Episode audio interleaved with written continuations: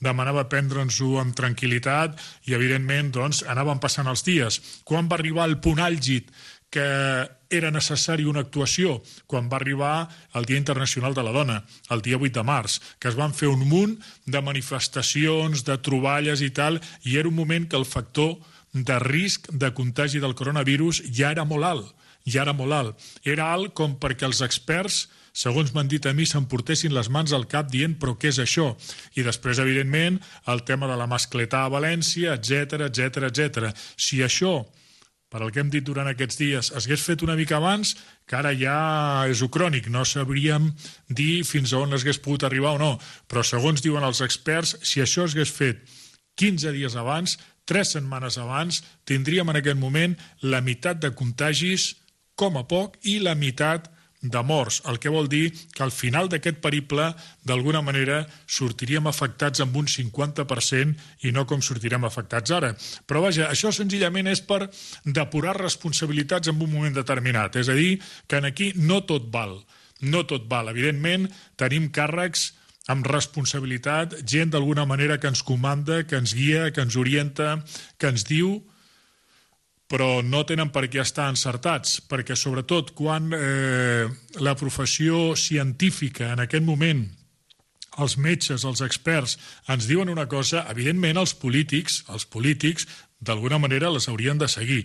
I si Fernando Simón tenia o no pressions en aquest moment, és a dir, del seu equip, dels seus companys, envers el que calia fer, i en canvi pressions que li venien també de dalt, potser d'un govern que evidentment no volia més alarma social, volia tenir paciència, volia esperar i tal. Possiblement a l'home poca cosa podia dir, potser estava entre dues aigües o entre dues forces, la centrífuga i la centrípeta, i és molt difícil viure així. Ara bé, la seva responsabilitat estava amb el tema salut, perquè ell es tracta de que és un home que en principi té que batllar una mica des del Ministeri de Sanitat per la salut de tothom, i en aquí potser no va saber actuar. Per què els polítics no han fet més cas en els experts en el tema? No ho entenc.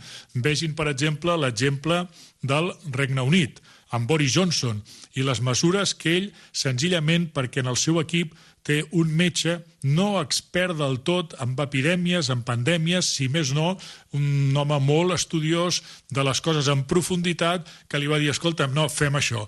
No, això de contagiar a tothom s'utilitza en altres situacions perquè han donat resultats positius. Per exemple, als Estats Units, quan un nen en una escola, en una classe té el xerrampió, què fan? No fan que aquest tingui el xerrampió i que al cap d'un dia encomani a un altre i un altre i que aquest xerrampió duri un mes i mig, a mesura que els nens es van contagiant i van caient. No, els tenen tot un dia amb força escalfor tancats amb una aula, amb una classe, agafen el xerrampió tots, se'n van a casa, allà el curen i tornen tots plegats a l'escola i així no hi, hagués, hi ha hagut un parèntesi molt curt, molt determinat de manca de classes. Això ho fan i això té èxit. Per què? Perquè el xerrampió sabem com comença, com es desenrotlla i com acaba. Sabem el recorregut que el xerrampió té.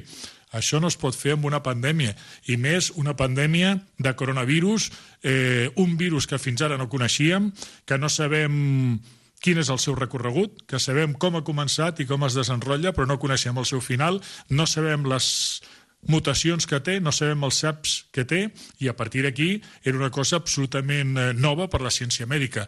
Per tant, lògicament, no era bo el consell d'un d'aquests metges de l'equip de Boris Johnson. Per això Boris Johnson va fer el que va fer, ha reconduït com ha reconduït i últimament ha rectificat com ha rectificat. Per què? Per intentar tenir al Regne Unit un màxim de 20.000 morts i no de 250.000, que és el que hagués donat les primeres mesures, que eren poques, a la vegada que insuficients. No sé, de tot això s'hauran de depurar responsabilitats, perquè d'aquí, eh, quan acabi aquesta pandèmia, no hem de dir, vinga, tots feliços, endavant, tira endavant ja està. No, no, no, no. Sí, tirem endavant, però a la vegada, paral·lelament, depurem responsabilitats. A la vegada, paral·lelament, la gent que no ha actuat des de nosaltres amb l'estudi, en un moment determinat, de la gent experta que ens assessora.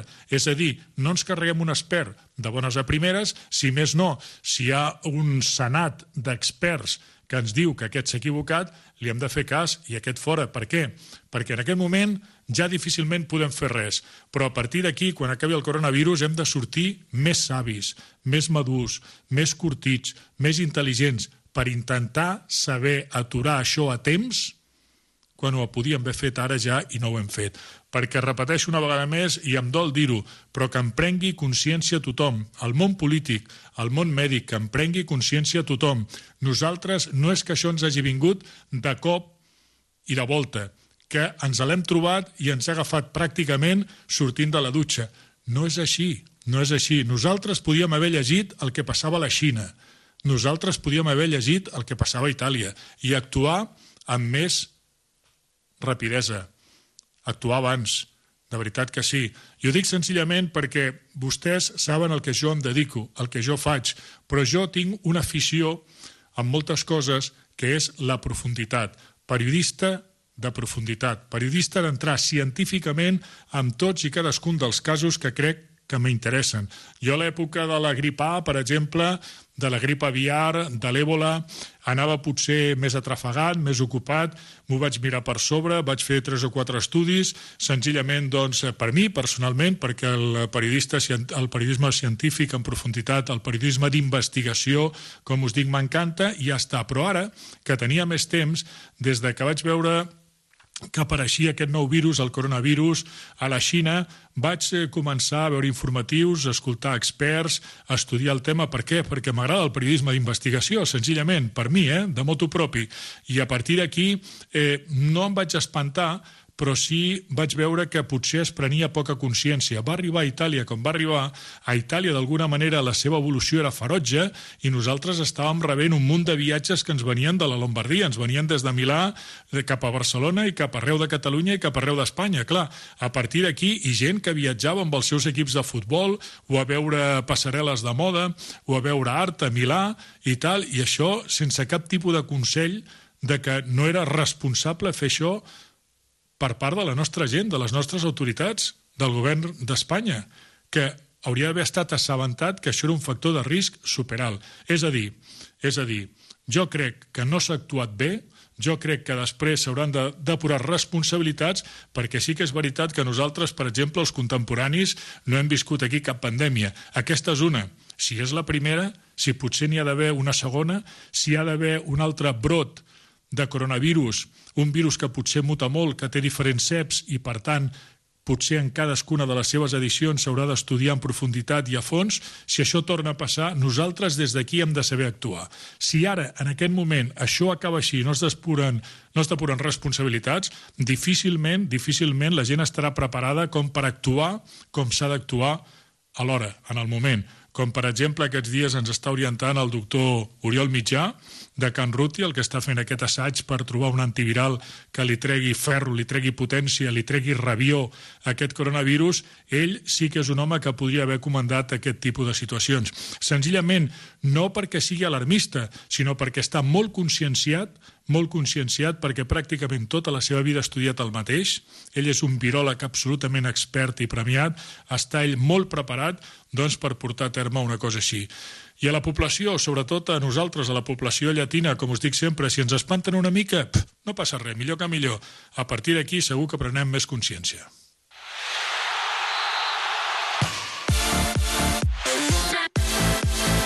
Ràdio Marca Barcelona, la ràdio dels esports. Ràdio Marca. 89.1 Ràdio Marca.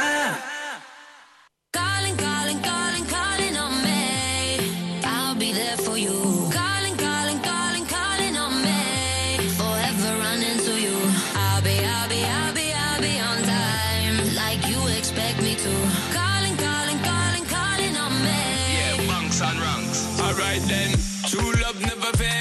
love never fall. Real love conquers all. Yeah. Ooh, yeah. I want to be easy in the pain and all. Your frustration to be gone. Yeah. Fade away. I'll be there to give you what you need. I support your causes selflessly. Yeah. I got you. Just like you. Blood we. Yeah. I don't need GPS figure show me my friends, same family. From beginning to the end, same strategy. Each one teach one again, same energy. Love don't pretend. I hear you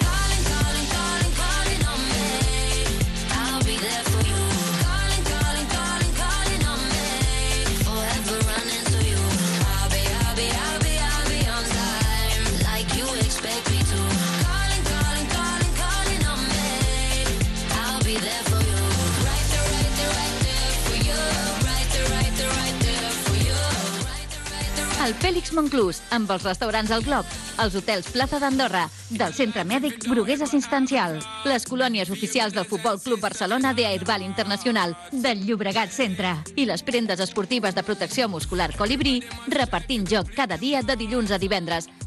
Action and let's talk.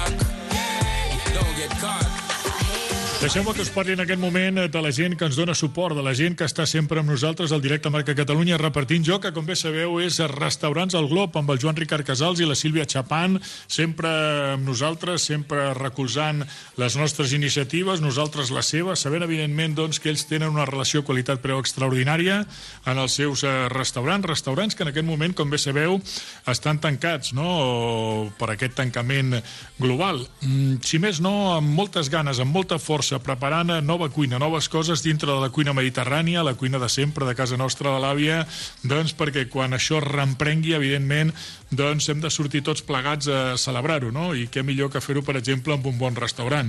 Els amics del Llobregat Centre, el Ferran Pasqual, l'altre dia em comentava doncs, que ells estan al servei de tothom, no? per donar su- suport a tothom, amb les possibilitats de mínims que ara poden tenir, evidentment, doncs, amb les mesures de seguretat eh, que s'han de respectar al màxim en el seu Carrefour, per exemple, no? i que lògicament estan desitjant que, que bé, que, que tot torni a la normalitat i evidentment envien eh, forta encaixada, forta salutació a tothom i sobretot ànims i solidaritat. Els hotels Plaza d'Andorra, el Principat andorrà, que en aquest moment està en una altra situació, però que lògicament eh, patirà per la no pujada Andorra doncs, eh, de la gent catalana, de la gent eh, aragonesa, de la gent més propera a Andorra i d'Espanya en general. No? Si més no, els hotels Plaza d'Andorra sempre estan amb nosaltres també en grans ofertes i grans eh, promocions per tal de que vostès en surtin beneficiats. El Centre Mèdic Brugués Assistencial, en breu parlarem amb la Marta Ramos perquè ens marqui una pauta d'alimentació aquests dies que estem confinats, perquè no podem eh, sortir d'aquest confinament amb 4 o 5 quilos més. És que no podem, no podem. Al contrari, hi ha gent fins i tot que ens hem marcat unes pautes d'alimentació i d'exercici aquests dies i fins i tot estem eh, traient pes per allò de que les pautes marquen doncs potser 5 àpats però aquests cinc àpats lleus, no? perquè el motor de l'estómac treballi, treballi amb normalitat i sense estar massa forçat, i a partir d'aquí doncs, no fem allò d'anar al rebost, a la despesa, a la nevera, cada dos per tres, vull dir, d'alguna manera intentem sufocar la nostra inquietud d'una altra manera. No? El Centre Mèdic Brugués Assistencial, el nostre servei, també els amics de les colònies oficials del Futbol Club Barcelona, les fragàncies d'Airbal, que bé sabeu doncs, que fan les colònies del Barça, del Real Madrid, de Woman Secrets, de Disney, i que, evidentment, doncs, eh, quan acabi tot això, per què no, regalant a colònies uns als altres, que tampoc estaria malament, no? I les prendes esportives de protecció muscular colibrí, que jo personalment, dintre del meu confinament, a la meva llar, utilitzo cada dia, bé, cada dia no, cada dos dies, perquè en la meva pauta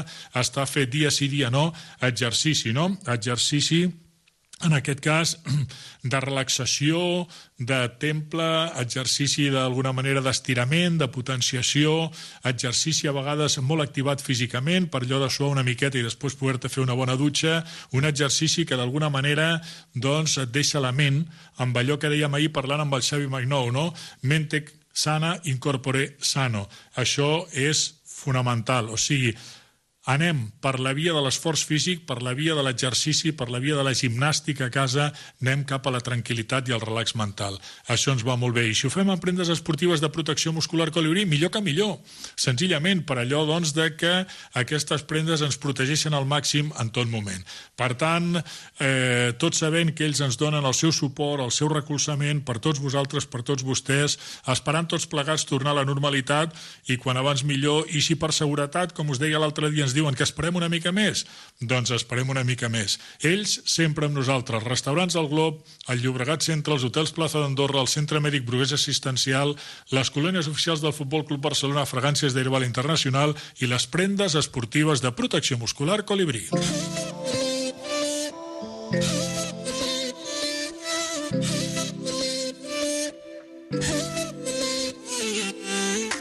¿De qué está hecho tu corazón?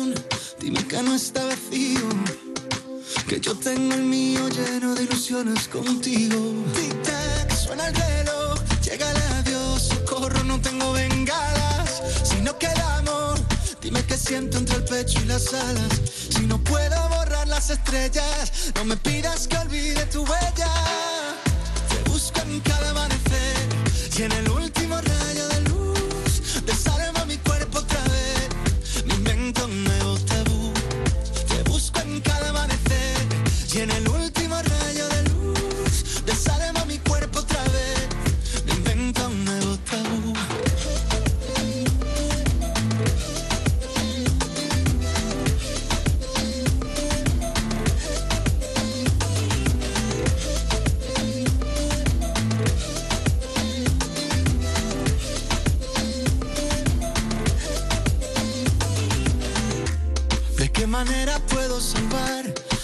futuro que fuimos? ¿En qué momento borraste mi nombre de cada suspiro? Tic-tac, suena el reloj, llega el adiós, socorro, no tengo bengalas. Si no queda amor, dime qué siento entre el pecho y las alas. Si no puedo borrar las estrellas, no me pidas que olvide tu huella. Te busco en cada amanecer y en el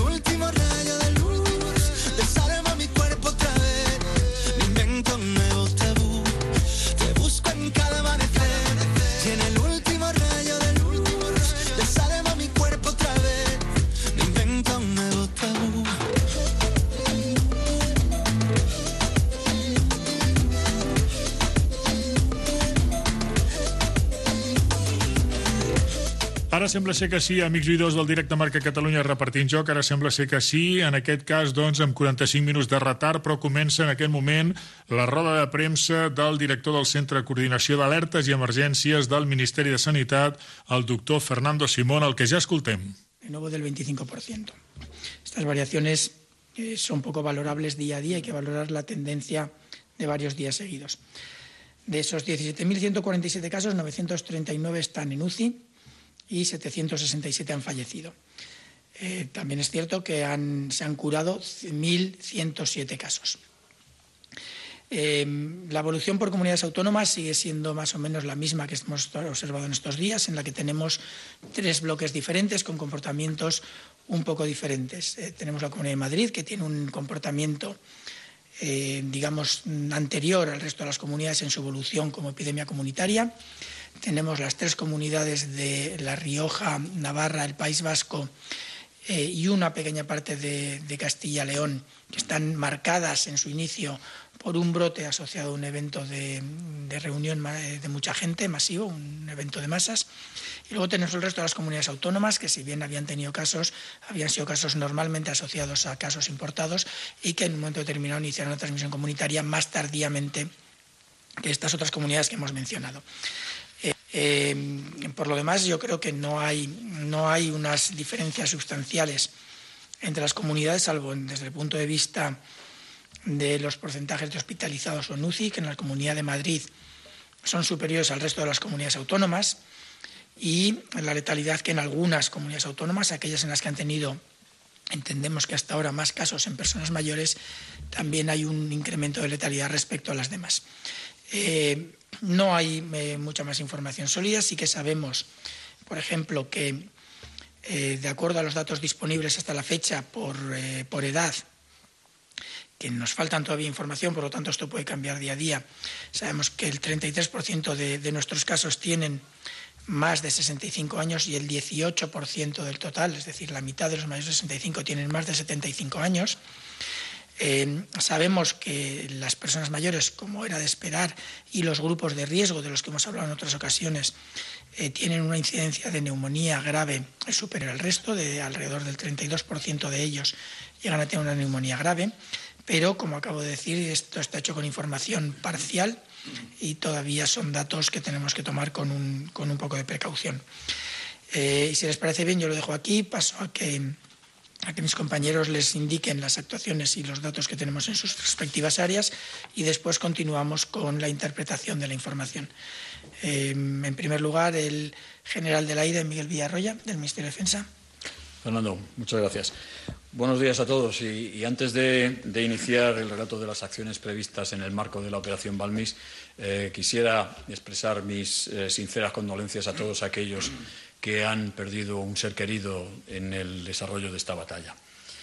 También quisiera agradecer a, todo, a, todos los españoles las sinceras muestras de cariño que están eh, demostrando a todos los profesionales, tanto de Fuerzas Armadas, Fuerzas de Cuerpos y Seguridad del Estado, personal sanitario y a, y a todos aquellos implicados en, el, en, la primera línea de batalla contra, contra el virus. y sin más, pasamos a relatar pues, las acciones que tenemos previstas en, el marco de, la Operación Balmis para este día de hoy. En primer lugar, presencia y reconocimiento en 59 ciudades con un, nivel de fuerza similar al de ayer, eh, en concreto 2.622 efectivos. Eh, haremos apoyo de personal con formación sanitaria para la difusión de información y triaje de personal en el ferry en el puerto de Melilla. Eh, se efectuará también un transporte para el Banco de Alimentos en Zaragoza.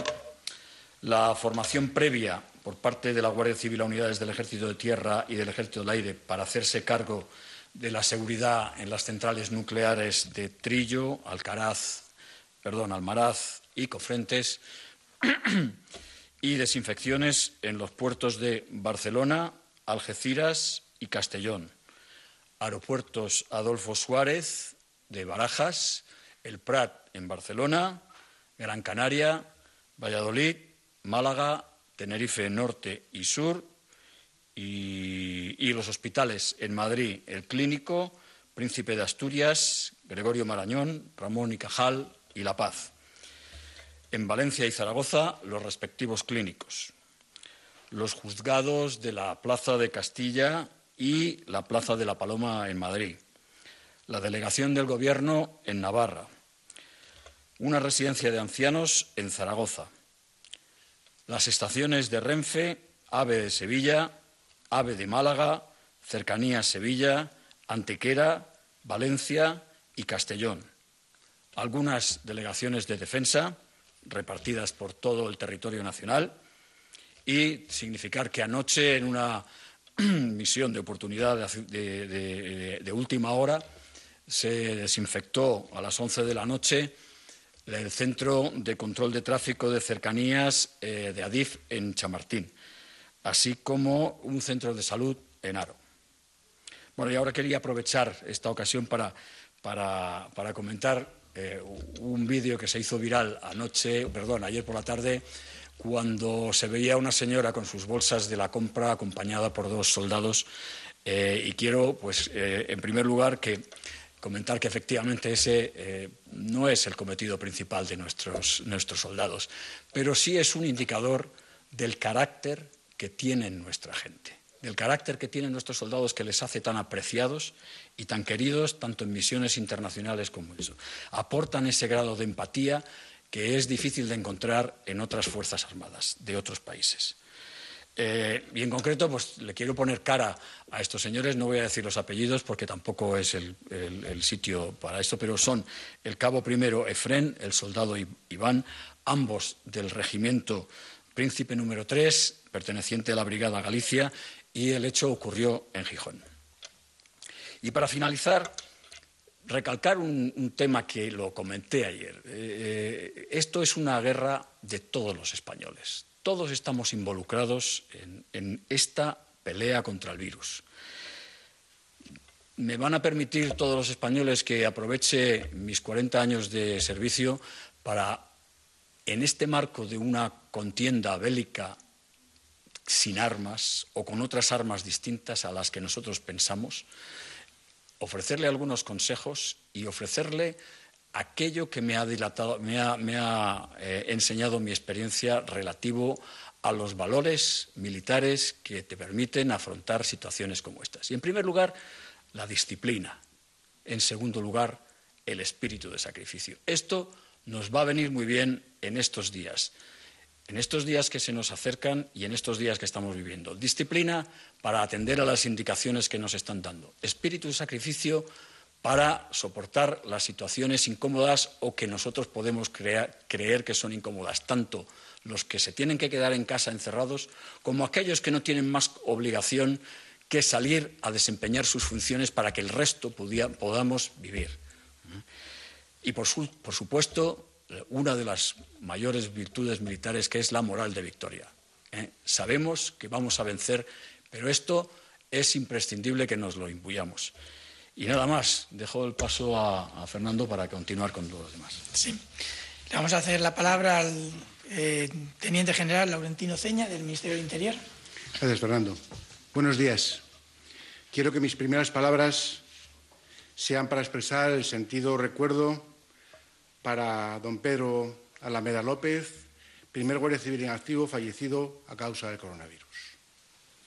Y por ello, en nombre de todos los miembros de la Guardia Civil, muestro mi afecto, mi respeto a su familia, respeto y afecto que extendemos a los allegados y familiares de todos aquellos que han perdido un ser querido por esta causa.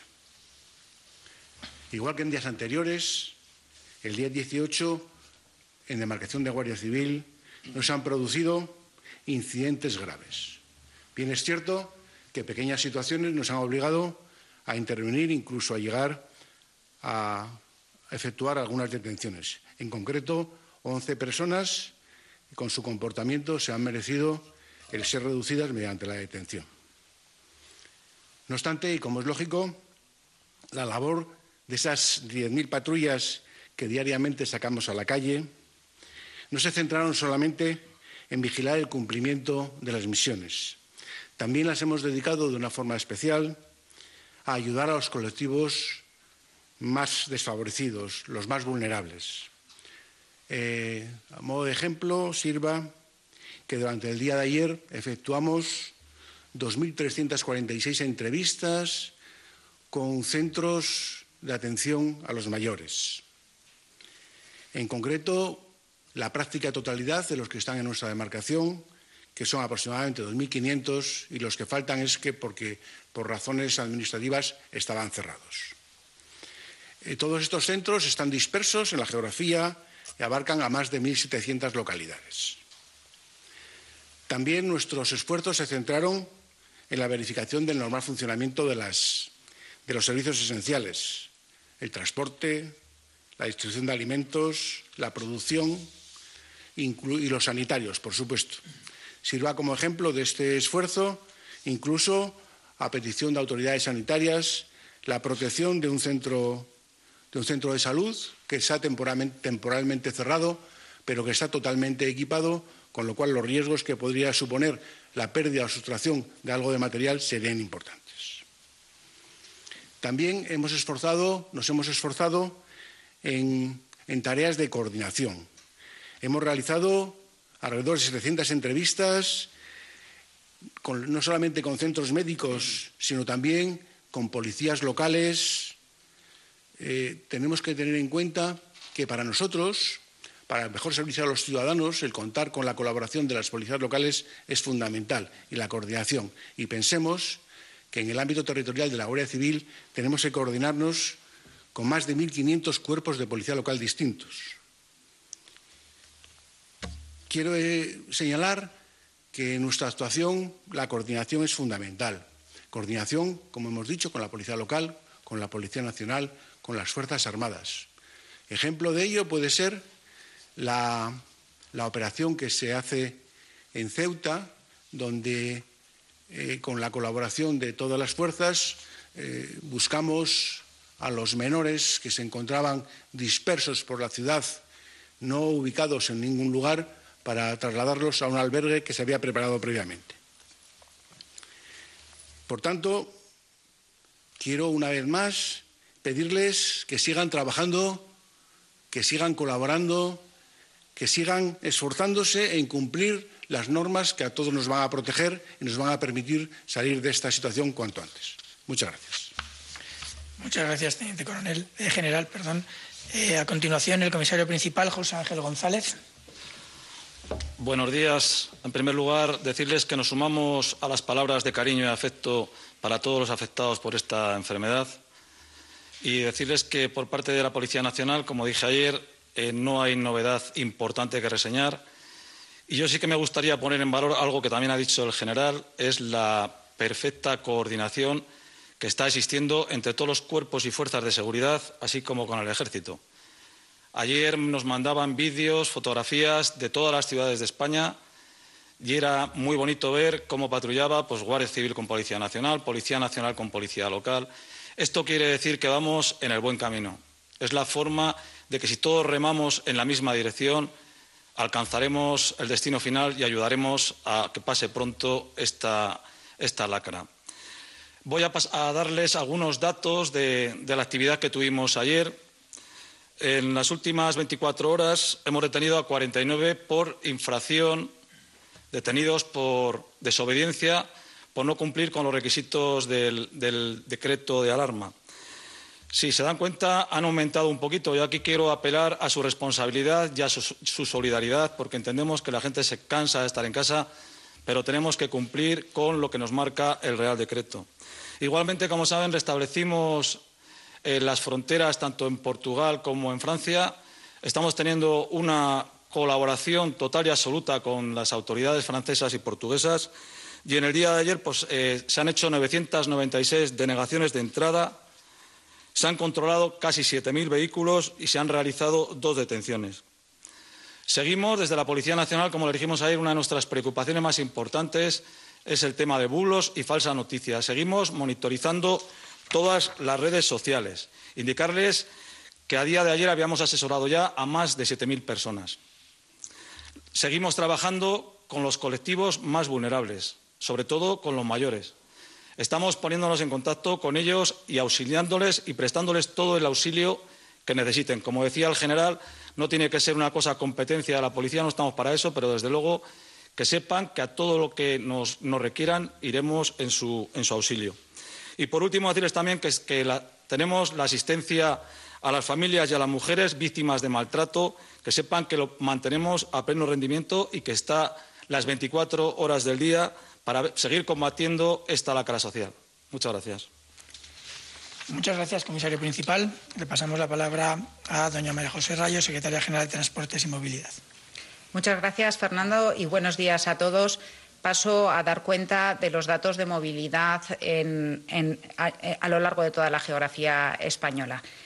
La buena noticia es que la movilidad sigue bajando y eso es muestra del ejercicio de responsabilidad de toda la sociedad española.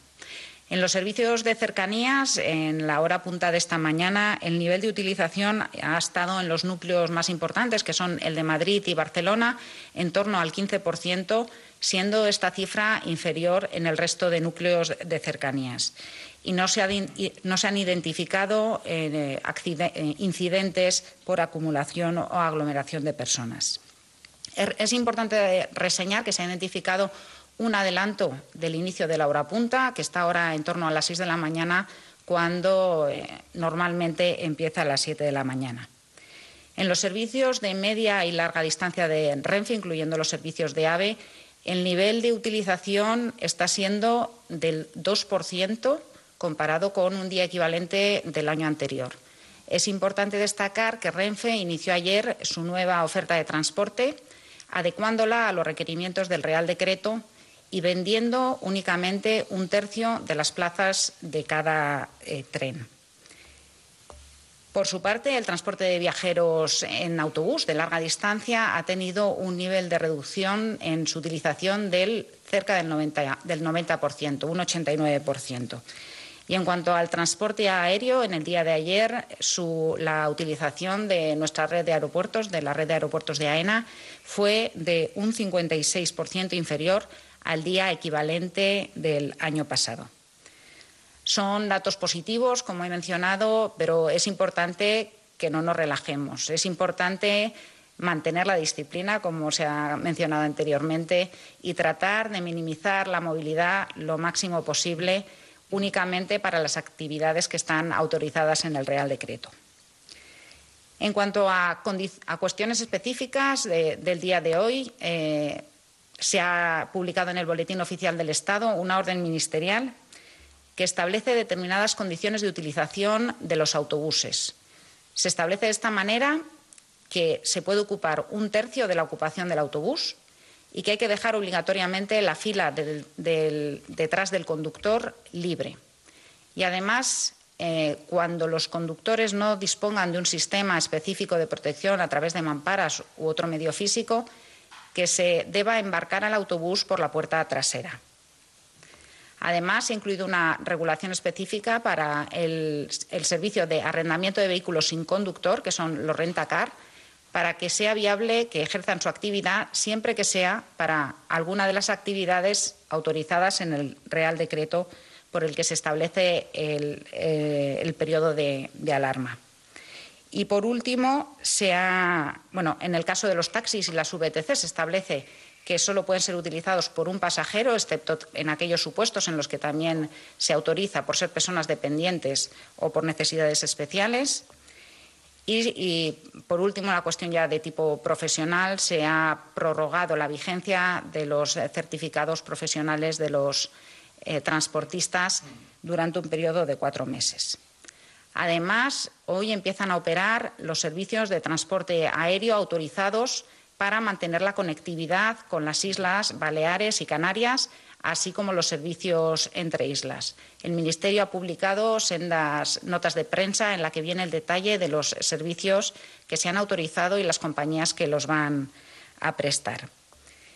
Y antes de terminar, pues trasladar desde el Ministerio de Transportes, Movilidad y Agenda Urbana un agradecimiento especial a todas las empresas, a todas las compañías de transporte, a todos los colectivos profesionales eh, asociaciones que se ponen a disposición del Ministerio para contribuir en lo que puedan. La verdad es que es una muestra de la reacción, de la forma de la sociedad española de afrontar este problema que tenemos que resolver todos unidos. Muchas gracias. Muchas gracias, María José. Bueno, ya pasamos a la segunda parte. Vamos a tratar de interpretar un poquito la situación. Como ven, se están implementando muchas medidas eh, de distanciamiento social para tratar entre todos de conseguir controlar este virus. Sin embargo, como ven, también es cierto que todavía están aumentando los casos eh, cada día. Eso no indica que vayamos mal, eso indica que probablemente nos estamos poco a poco aproximando a ese pico máximo. Esos, son los días difíciles porque son los días en los que todavía estaremos viendo un aumento de casos, cada día será un poquito más. Entendemos que la tasa de crecimiento se va a ir reduciendo, pero eh, van a ser los días en los que tenemos que mantener la tensión. Son los días en los que, eh, hasta que pasemos y empecemos a descender de forma estable el número de casos, vamos a tener que asegurarnos que las medidas de control se hacen y se ejecutan de la forma más estricta posible. Como ven, mis compañeros les han explicado todos los mecanismos y todo el impacto que está teniendo el Real Decreto de alarma en la movilidad y las relaciones sociales en, entre, las, entre, los españoles y las españolas. Eh, sabemos que es difícil, sabemos que es complicado, pero el llegar a ese pico y empezar a doblar hacia el otro lado eh, es el primer objetivo. Eh, esperemos que sea en muy pocos días, pero desde luego no puede estar demasiado lejos. Lo que sí que tenemos que hacer es eh, garantizar que hasta el día ese, ese día en que podemos haber una, un descenso estable, sea un poco más pronto o sea un poco más tarde, garantizamos eh, que todos cumplimos con las medidas de distanciamiento social que estamos, que estamos utilizando para tratar de controlar el virus. Eso es eh, un, detalle que yo creo que tenemos que incorporar. Y a la hora de incorporarlo tenemos que ejecutarlo todos. Ya comentaba ayer que hay grupos clave en nuestra sociedad. Están los que se tienen que proteger más, los grupos de riesgo, todos los conocemos, los que tienen que ayudar a que esos grupos de riesgo se puedan proteger más y mejor y que les reduzcamos las exposiciones a ellos. Y luego otros, que por ejemplo los niños que ya comentaba ayer también, que nos van a hacer en algunos casos la vida complicada, pero en muchos otros la vida mucho más fácil si ellos mismos nos ayudan a sobrellevar esta, esta cuarentena que nos estamos autoimponiendo. Eh, ahora viene la parte de agradecimientos. Como todas, todos mis compañeros, eh, hay muchos colectivos y muchos grupos que están demostrando su agradecimiento por lo que están haciendo los colectivos sanitarios, los colectivos de la Guardia Civil, de la Policía, del Ejército, del Ministerio de Transportes. Pero lo cierto es que hay muchísimos otros colectivos que están trabajando eh, para que todo esto vaya adelante. Eh, hay muchos servicios esenciales sin los cuales eh, no podríamos continuar ni con esta cuarentena ni con nuestra vida habitual. Y yo creo que es, justo reconocerlos a todos. Tenemos muchísima gente que está ayudándonos a mantener limpios nuestros eh, centros de trabajo. Tenemos muchísima gente que está ayudándonos a abastecernos en los supermercados y que están también expuestos a los riesgos. Y si ayer, quizás por, por falta de experiencia delante de los medios, a lo mejor me refería a uno concreto, yo creo que sí que es importante que entendamos que son todos los colectivos que están haciendo que podamos sobrellevar esto de la mejor manera posible los que tienen que estar, eh, a, los, que tenemos que agradecerles el apoyo que nos dan. Eh, así que, por favor, eh, no piensen que me olvido de ninguno. Obviamente, nombrarlos a todos puede ser muy difícil, pero sí que entiendan que los tenemos a todos en mente. Y sin más, yo creo que podemos pasar a las preguntas. Muy bien.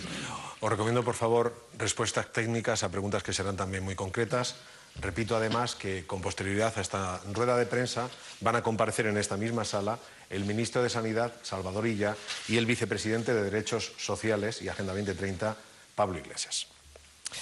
Eh, Fernando Simón nos manda una pregunta y quiero decir que los temas principales de las preguntas de los medios de comunicación van sobre los siguientes bloques. Situación en las residencias de ancianos, acusaciones de comunidades autónomas de inmovilización y requisa de material, perfil de edad de las personas contagiadas. Este problema está causando mucha ansiedad social. El cierre de territorios y despliegue de la UME vuelve a ser hoy un día eh, un tema clave. Y también el bloqueo en el regreso a España de españoles que quieren hacerlo y falta de capacidad a través de los aviones. Vamos con una primera pregunta. ¿Se debería haber tomado antes medidas preventivas en las residencias de ancianos? ¿Qué plan de choque hay para evitar la escalada de muertes en las residencias? Bueno, ahora mismo hay una, hay un eh, borrador de orden para actuar directamente sobre las residencias de ancianos de forma muy estricta. Pero sí que es cierto que ya antes eh, de que se tomaran las primeras medidas en algunas comunidades autónomas, había una recomendación del Ministerio para que las comunidades autónomas, dentro de sus competencias, hicieran eh, una reducción de los riesgos asociados a estas residencias, incluyendo cierres de centros sociosanitarios, incluyendo reducción de las visitas y la utilización del personal estrictamente necesario en estas residencias, que obviamente entendemos que se fue eh, implementando progresivamente. Sí que es cierto que seguimos teniendo problemas en residencias y eso nos va a obligar a hacer una orden muy estricta para proteger a nuestros mayores que están en estos centros. Eh, yo entiendo que la orden la está redactando el Ministerio, saldrá probablemente a lo largo del día o mañana, no se lo puedo garantizar, pero estamos trabajando muy intensamente en ello. La estructura de edad de nuestros casos no la tenemos todavía bien eh, analizada porque eh, nos faltan algunos datos todavía detallados. Tenemos datos generales de cada comunidad autónoma, pero los datos específicos de cada uno de los individuos todavía nos faltan en algunos casos. Pero sí que sabemos que hasta la fecha, con los, con los datos de los que disponemos, el 33% de los casos tienen más de 65 años, pero lo más importante, el 18% tienen más de 75. Y de estos, hasta un 32% desarrollan neumonías graves. Estos datos hay que tenerlos con mucho, tomarlos con mucho cuidado, porque como ya les digo, son datos parciales, todavía necesitamos muchos más datos individualizados para poder valorarlo correctamente. Pero sí que es verdad que eh, las cifras de edad de nuestra población indican que algunos eh, datos de gravedad o incluso letalidad que tenemos entre nuestros casos podrían estar explicados en algunas zonas concretas por este hecho. También decirles que la distribución por edad no es homogénea a lo largo de todo el territorio. Hay diferencias entre unas comunidades autónomas y otras. Hay comunidades autónomas donde los casos eh, en personas mayores, incluso en grupos frágiles, son más que en otras comunidades y esto también tiene un impacto importante en cuanto a la letalidad o el ingreso en UCI o los casos graves que podemos encontrar. ¿Quién ha fallado la mortalidad de las residencias? ¿El Gobierno central o las comunidades autónomas? La letalidad que estamos observando en nuestras residencias, eh, hasta ahora, por los datos que tenemos, ya les digo que son todavía parciales, eh, no supera la letalidad que se ha observado en otros países en grupos eh, equivalentes. Por lo tanto, eh, yo creo que no es una cuestión de quién ha fallado no, o quién no ha fallado, es una cuestión de que si el virus entra en nuestras residencias hay que extremar las medidas de precaución, primero para que no entre y una vez que entre para que se infecte el menor número posible de personas. Eh, no tengo, como les digo, los datos completos para poder valorarlo mejor, pero lo cierto es que la letalidad que estamos observando no es superior a la de estos mismos grupos en otros países. Eh, usted ha dicho, y volvemos al perfil de las personas contagiadas, el 33% de los contagiados tiene más de 65 años. Eso significa que el 67% son menores de esa edad. Y una pregunta asociada. ¿Ha fallecido ya alguna persona joven sin patologías previas? Sí. Eh, ya les digo que a falta de datos detallados de edad y algunas otras variables específicas asociadas a cada paciente, sí que tenemos información de al menos dos, tres fallecidos, perdón, al menos tres fallecidos en personas menores de 65 años. Eh, Obviamente el impacto en estos grupos de edad más jóvenes es mucho menor, pero eso no quiere decir que no haya casos graves, eh, casos que se tienen que ingresar en UCI y desgraciadamente en este caso tenemos constatados al menos tres fallecidos. De todas formas, yo creo que hay que ser un poquito prudente con estos datos porque son muy preliminares y hasta que no tengamos datos más eh, amplios sobre los, la estructura de nuestros casos, eh, habría que ser un poquito precavido con ellos. La presidenta de Madrid acusa al Gobierno de bloquear material sanitario a la Comunidad de Madrid y apunta que en 48 horas no han llegado mascarillas. ¿Está ocurriendo algo así? ¿Cómo se va a solucionar? No, es mi área de competencia porque tenemos muchos grupos en el Ministerio trabajando, pero sí que me consta que el Ministerio no está bloqueando material de ningún tipo en ningún lugar. Lo que sí que está haciendo el Ministerio es identificar qué hay y dónde, únicamente. Eh, también me consta que a la Comunidad de Madrid, según los datos que he recibido, se les han distribuido 325.000 mascarillas en los últimos días.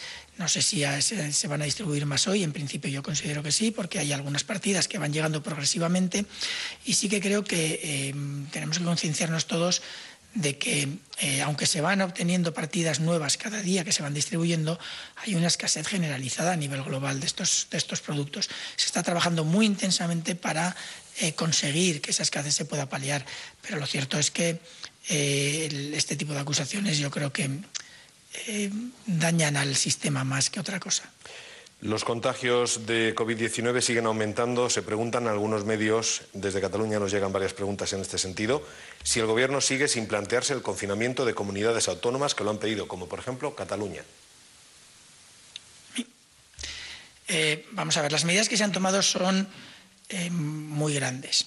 Ya nos comentaba la, la representante del Ministerio de Transportes y Movilidad nos comentaba que la reducción en las largas distancias y la reducción en las cercanías eh, en algunos casos está cercana, está por debajo del 5% y en las cercanías alrededor del 15%, si no me equivoco, que estaba comentando.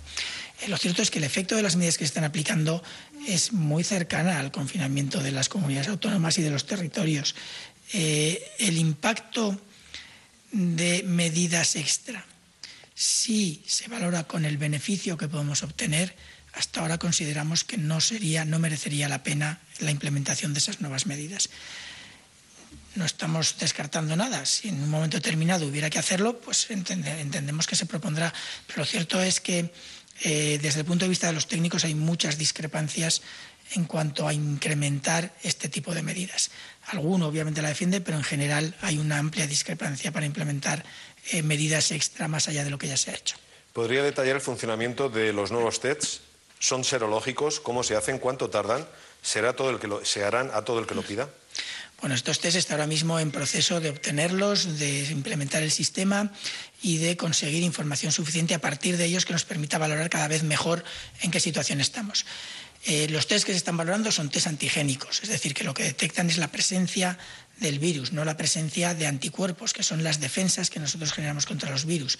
Los test antigénicos sirven para la fase en la que una persona es infectiva. Estos test son test eh, rápidos, que se puede obtener un resultado con bastante fiabilidad en alrededor de 10-15 minutos una vez que se, tiene, que se obtiene la muestra, pero sí que es cierto que para la obtención de la muestra hace falta una cierta formación del personal. No, son test que se pueda aplicar uno mismo, ni son test que pueda aplicar o que pueda utilizar cualquiera. Eh, estos test se, van está gestionando ahora mismo el mecanismo para su implementación. Yo creo que en los próximos días tendremos respuestas mucho más claras al respecto. Las principales tareas que realiza la Unidad Militar de Emergencia son la desinsectación de estaciones de trenes, autobuses, cercanías. ¿Se está haciendo esta labor en el País Vasco, en algún sitio, en Navarra, en Pamplona, preguntan, en Cataluña? Si no, ¿quién las hace? Jefe del Estado Mayor de la Defensa.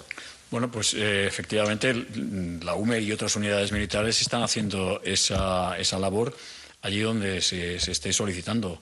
Eh, en Navarra hoy mismo se va a entrar en Pamplona a hacer la, la desinfectación de, de, la delegación de gobierno. Eh, en Cataluña eh, hemos anunciado que va a, se va a proceder a la desinfección del aeropuerto de Barcelona y el puerto de Barcelona. En el País Vasco se, se fue a, Vitoria, a, Araca, en, dos misiones. Una, la desinfección de, de, del acuartelamiento y la prevención de poder usar esa, ese, esa localidad o ese, esa instalación eh, como posible hospital militar. Es decir, se está haciendo exactamente lo mismo que en otras comunidades de España. No hay territorios diferenciados en este sentido. Preguntas que nos llegan también a través de las redes sociales. Por ejemplo, esta eh, para el doctor Simón. Llevo cuatro o cinco días sin olfato ni gusto. He leído que un investigador alemán, Hendrik Streck, ha descubierto que la neutralización del olfato y el gusto son síntomas de coronavirus. Cuestiones de estas circulan en las redes. ¿Qué nos puede decir acerca de ello? No, tenemos un equipo en mi unidad en el que estamos revisando toda la información científica suficientemente sólida al respecto. Yo ahora mismo no he recibido ninguna información científica sólida en referencia a estos síntomas, pero de todas formas sí existe una evidencia, por mínima que sea, el equipo la va a investigar y obviamente si se tiene que comunicar, se comunicará. Hay de nuevo preguntas acerca de la casuística de personas que tienen necesidades especiales. El otro día trasladamos una relacionada con un mayor diabético. Hoy también con personas deficientes o con discapacidades importantes que necesitan salir a la calle o tienen un régimen determinado de acompañamiento. Para este tipo de casos, ¿qué se les puede decir? Yo no soy experto en leyes eh, ni en decretos, pero sí que es cierto que mmm, leyendo el decreto creo que da la suficiente flexibilidad tanto a las fuerzas del orden como a otros colectivos para eh, interpretar situaciones especiales y eh, valorarlas in situ.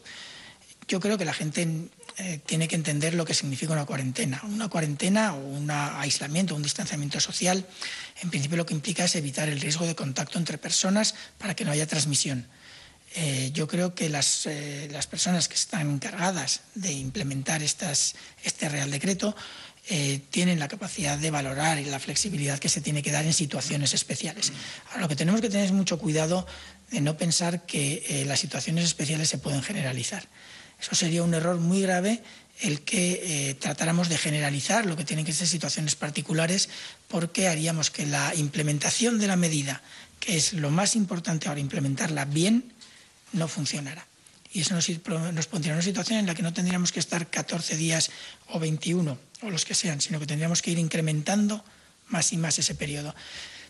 Yo creo que tenemos que ser muy conscientes de que cuanto mejor lo hagamos ahora, eh, más rápido será el efecto y mejor y más pronto podremos volver a la vida rutinaria. Quisiera pedir disculpas por la utilización de la palabra deficientes, me refería en todo momento a discapacidades en cualquiera de sus términos. Eh, una pregunta para los responsables de movilidad también del Ministerio del Interior. Eh, ¿Se van a adoptar medidas especiales de control de salida de cara al fin de semana, cuando mucha gente puede pretender trasladarse a segundas residencias? ¿En qué condiciones se va a permitir la salida de vehículos o se van a reforzar los sistemas de control? Las salidas de fin de semana, evidentemente, no es uno de los, de los aspectos que se está permiten dentro del Real Decreto, con lo cual la gente el fin de semana, sea fiesta, debe mantenerse en su casa. los criterios deberán de ser los mismos. Ir a trabajar o ir a hacer acciones imprescindibles. Evidentemente, el irse de fin de semana no es una de ellas. Desde la Guardia Civil haremos los controles necesarios para el mejor cumplimiento de las normas establecidas en el Real Decreto. Para la secretaria general de Transportes, María José Rayo, sobre las distintas versiones de españoles que quieren regresar, de saturación en las líneas de regreso, de imposibilidad de coger vuelos, del espacio aéreo, ¿qué mensaje podría de nuevo enviarles a día de hoy? Quiero recordarle que está circulando, como siempre tenemos que colocar una serie de comillas, algunas imágenes, por ejemplo, de vuelos que pretenden llegar para repatriar a españoles a distintos países y que no pueden ni siquiera aterrizar. ¿Qué nos puede decir? Bueno, eh, desde el Ministerio de Transportes, Movilidad y Agenda Urbana estamos tratando de apoyar al Ministerio de Exteriores en toda la labor que está haciendo, con un trabajo ingente de un montón de profesionales y, de mm, muchísimas personas en todas las embajadas para facilitar ese proceso de repatriación. Hay que decir que las compañías aéreas eh, están teniendo eh, una actitud absolutamente favorable, tratando de facilitar al máximo la actividad. Pero es verdad que es un proceso que lleva su tiempo. La propia ministra ha pedido paciencia, ha dicho que se están tratando de eh, instrumentar distintas soluciones y lo que, en lo que respecta ya a relaciones entre países, eh, pues entran dentro de la pura relación a través diplomática y, y debería contestar el, el Ministerio de Exteriores. Han dicho ustedes, eh, por un lado, que se han incrementado las sanciones y apelan a la responsabilidad, y por otro lado, usted, María José Rayo, que está habiendo cada vez menos eh, transporte porque hay, de manera muy responsable, menos afluencia de viajeros. ¿Son compatibles ambas informaciones? Bueno, la verdad es que eh, es distinto el montarse en un medio de transporte que andar por la calle, eso por, una parte. Y luego, al final, aquí siempre vamos a datos estadísticos a los que nos dan los datos en general, eh, lo que no obvia que en situaciones concretas, en puntos concretos, pues las fuerzas y cuerpos de seguridad del Estado tengan que actuar. Aquí, había que añadir que, perdón, había que añadir que el- los dos o tres primeros días de vigencia del Real Decreto eh, fueron días de pedagogía, días de, levantar un poco la mano, días de informar a la gente y creemos que ha llegado el momento de que ya esos días ya se han acabado. Hay que cumplirlo y lo que usted decía de, de salidas de ciudad hacia el pueblo, pues lógicamente no se deben permitir. Pues vamos a dar por acabada aquí esta comparecencia. Si hay algún otro mensaje que quieran añadir, y si no, pues nos despedimos y la siguiente viene en cuestión de minutos. Únicamente, de nuevo, como ya hicimos algún día, el mensaje está en esa pantalla. Eso es lo que tenemos que hacer entre todos. Este virus lo paramos unidos. Muchas gracias, gracias a todos, gracias a los participantes. Bueno, pues termina esa rueda de prensa del comité técnico que se eh, encarga diariamente de hacer el análisis de la evolución de la pandemia del coronavirus en España. 17.147 positivos en total. Esa es eh, la curva elaborada desde que comenzaron los primeros casos en nuestro país. Son 767 los fallecidos. El número de casos ha aumentado un 25% en las últimas horas. Hay 3.400 nuevos contagios. Le han preguntado a Fernando Simón por los casos que están descontrolados ahora mismo en varias residencias de mayores. Ha explicado que hay una orden muy estricta para proteger a los mayores que se va a conocer, se va a hacer pública en las próximas horas. Noticia también que hemos conocido en esa rueda de prensa, el ejército va a desinfectar las instalaciones clave en Cataluña, el aeropuerto del Prat y el eh, puerto de Barcelona. El tiempo y seguimos.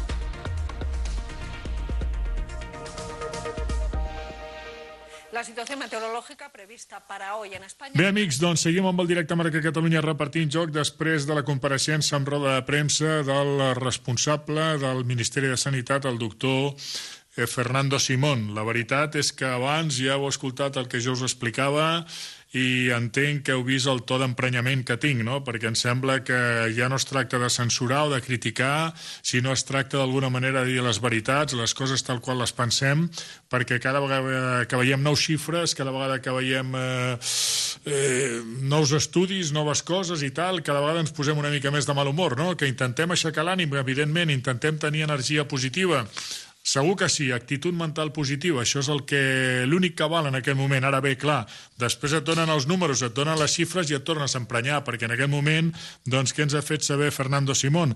Doncs ha fet saber que hi ha hagut en les últimes 24 hores 3.384 més infectats, que hi ha hagut 209 morts més, que els números totals en aquest moment són de 17.100 infectats i de 767 morts, i la veritat, tornem a dir el mateix, per què no ho pensàvem una mica abans, això? Per què no ens en donàvem compte? Si vam veure el que passava a la Xina, si vam veure el que passava a Itàlia, per què no vam prendre aquestes mesures abans? Per què estem patint en aquest moment el que estem patint? Vull dir, tenim responsables que des de la seva incapacitat no han sabut llegir el que passava amb una altra latitud, longitud, i que això s'aveïnava cap aquí. Per què estem patint en aquest moment el que estem patint? I això m'emprenya, de veritat, m'emprenya i no puc utilitzar un altre to. Disculpeu. Escoltem una mica de música en aquest moment i intentarem ràpidament parlar amb el Pepe Nieves, el nostre especialista cinematogràfic, perquè volem que ens expliqui una miqueta què tenim a casa, què podem veure a casa. Estem tots confinats a casa, estem a casa, hem